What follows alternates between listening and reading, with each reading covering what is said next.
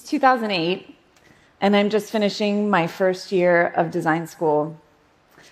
And I'm at my first year end review, which is a form of ritual torture for design students where they make you take everything you made over the course of the year and lay it out on a table and stand next to it while a bunch of professors, most of whom you've never seen before, give you their unfiltered opinions of it.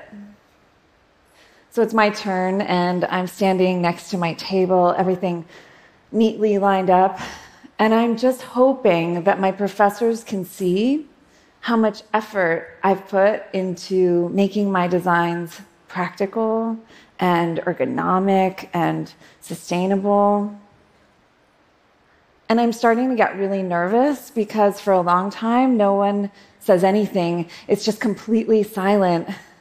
And then one of the professors starts to speak and he says, Your work gives me a feeling of joy. Joy? I wanted to be a designer because I wanted to solve real problems. Joy is nice, I guess, but it's kind of light, not substantial. But I was also kind of intrigued because joy is this intangible feeling. And how does that come from the stuff on the table next to me? I asked the professors, how do things make us feel joy? How do tangible things make us feel intangible joy? They hemmed and hawed and gestured a lot with their hands. They just do, they said. I packed up my things for the summer, but I couldn't stop thinking about this question and this launched a journey, one that I didn't know at the time would take me 10 years to understand the relationship between the physical world and the mysterious, quixotic emotion we call joy. And what I discovered is that not only are they linked, but that the physical world can be a powerful resource to us in creating happier, healthier lives. After my review, I thought, I know what joy feels like, but what is it exactly?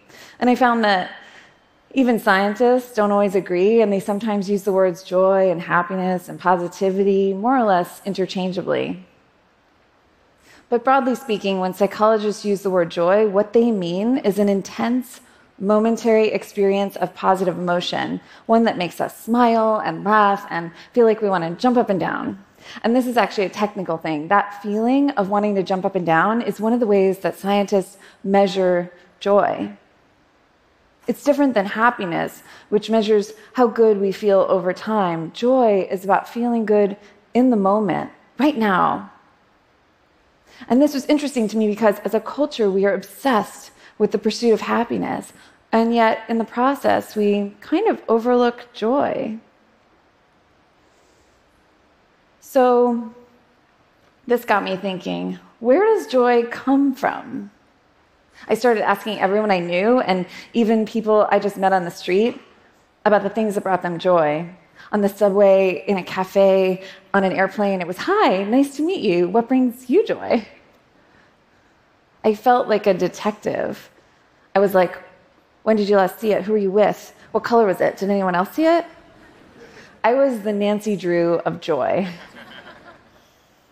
And after a few months of this, I noticed that there were certain things that started to come up again and again and again. They were things like cherry blossoms and bubbles, swimming pools and tree houses, hot air balloons and googly eyes, and ice cream cones, especially the ones with the sprinkles. These things seem to cut across lines of age and gender and ethnicity. I mean, if you think about it, we all stop and turn our heads to the sky when the multicolored arc of a rainbow streaks across it. And fireworks, we don't even need to know what they're for, and we feel like we're celebrating too. These things aren't joyful for just a few people. They're joyful for nearly everyone. They're universally joyful. And seeing them all together, it gave me this indescribably hopeful feeling. the sharply divided, politically polarized world we live in sometimes has the effect of making our differences feel so vast as to be insurmountable. And yet, underneath it all, there's a part of each of us that finds joy in the same things. And though we're often told that these are just passing pleasures, in fact, they're really important because they remind us of the shared humanity we find in our common experience of the physical world. But I still needed to know what is it about these things that makes them so joyful? I had pictures of them up on my studio wall, and every day I would come in and try to make sense of it. And then one day, something just clicked. I saw all these patterns, round things, pops of bright color, symmetrical shapes, a sense of abundance and multiplicity, a feeling of lightness or elevation. When I saw it this way, I realized that the feeling of joy is mysterious and elusive, we can access it through tangible physical attributes, or what designers call aesthetics, a word that comes from the same root as the Greek word aisthanomai, which means I feel, I sense, I perceive. And since these patterns were telling me that joy begins with the senses, I began calling them aesthetics of joy, the sensations of joy. And in the wake of this discovery, I noticed something that as I walked around, I began spotting little moments of joy everywhere I went. A vintage yellow car or a clever piece of street art. It was like I had a pair of rose colored glasses. And now that I knew what to look for, I was seeing it everywhere. It was like these little moments of joy were hidden in plain sight. And at the same time, I had another realization that if these are the things that bring us joy, then why does so much of the world look like this? Why do we go to work here? Why do we send our kids to schools that look like this? Why do our cities look like this? And this is most acute for the places that house the people that are most vulnerable among us nursing homes, hospitals, homeless shelters, housing projects. How did we end up in a world that looks like this? We all start out joyful, but as we get older, being colorful or exuberant opens us up to judgment. Adults who exhibit genuine joy are often dismissed as childish or too feminine or unserious, or self indulgent. And so we hold ourselves back from joy, and we end up in a world that looks like this.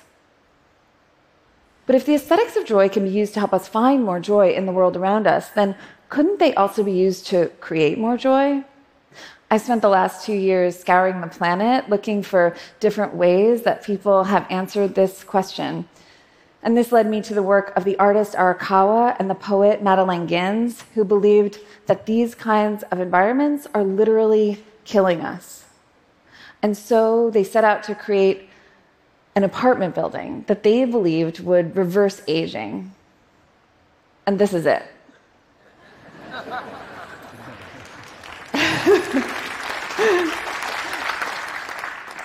it's a real place just outside Tokyo.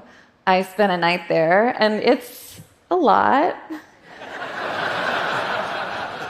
the floors undulate, so you don't end up walking around so much as kind of bouncing around the apartment, and there are bright colors in every direction. I'm not sure I left any younger, but it's as if by trying to create an apartment that would make us feel youthful, they ended up creating one that was joyful. And yes, this is a bit much for everyday life, but it made me wonder what about the rest of us? How do we bring these ideas back into the real world? So I started finding people who are doing just that.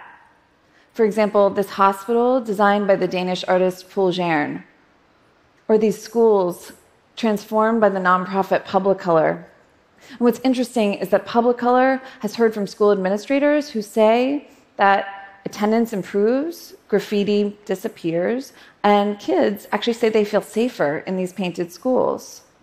And this aligns with research conducted in four countries, which shows that people working in more colorful offices are actually more alert, more confident, and friendlier than those working in drab spaces.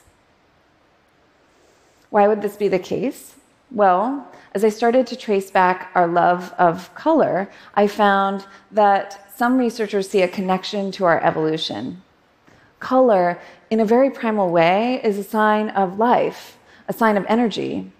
And the same is true of abundance. We evolved in a world where scarcity is dangerous and abundance meant survival.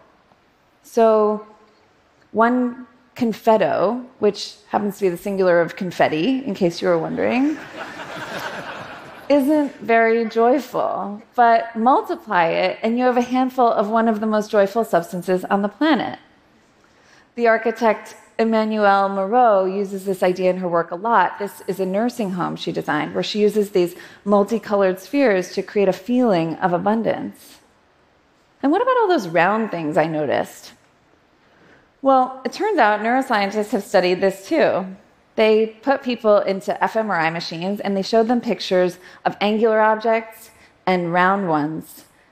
And what they found is that the amygdala, a part of the brain associated in part with fear and anxiety, lit up when people looked at angular objects, but not when they looked at the round ones. They speculate that because angles in nature are often associated with objects that might be dangerous to us, that we evolved an unconscious sense of caution around these shapes, whereas curves set us at ease. You can see this in action in the new Sandy Hook Elementary School. After the mass shooting there in 2012, the architects Svigals plus partners knew that they needed to create a building that was secure, but they wanted to create one that was joyful. And so they filled it with curves. There are waves running along the side of the building and these squiggly canopies over the entryway, and the whole building bends toward the entrance in a welcoming gesture. Each moment of joy is small, but over time, they add up to more than the sum of their parts. And so maybe instead of chasing after happiness, what we should be doing is embracing joy and finding ways to put ourselves in the path of it more often. Deep within us, we all have this impulse to seek out joy in our surroundings.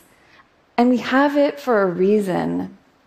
Joy isn't some superfluous extra, it's directly connected to our fundamental instinct for survival. On the most basic level, the drive toward joy is the drive toward life. Thank you.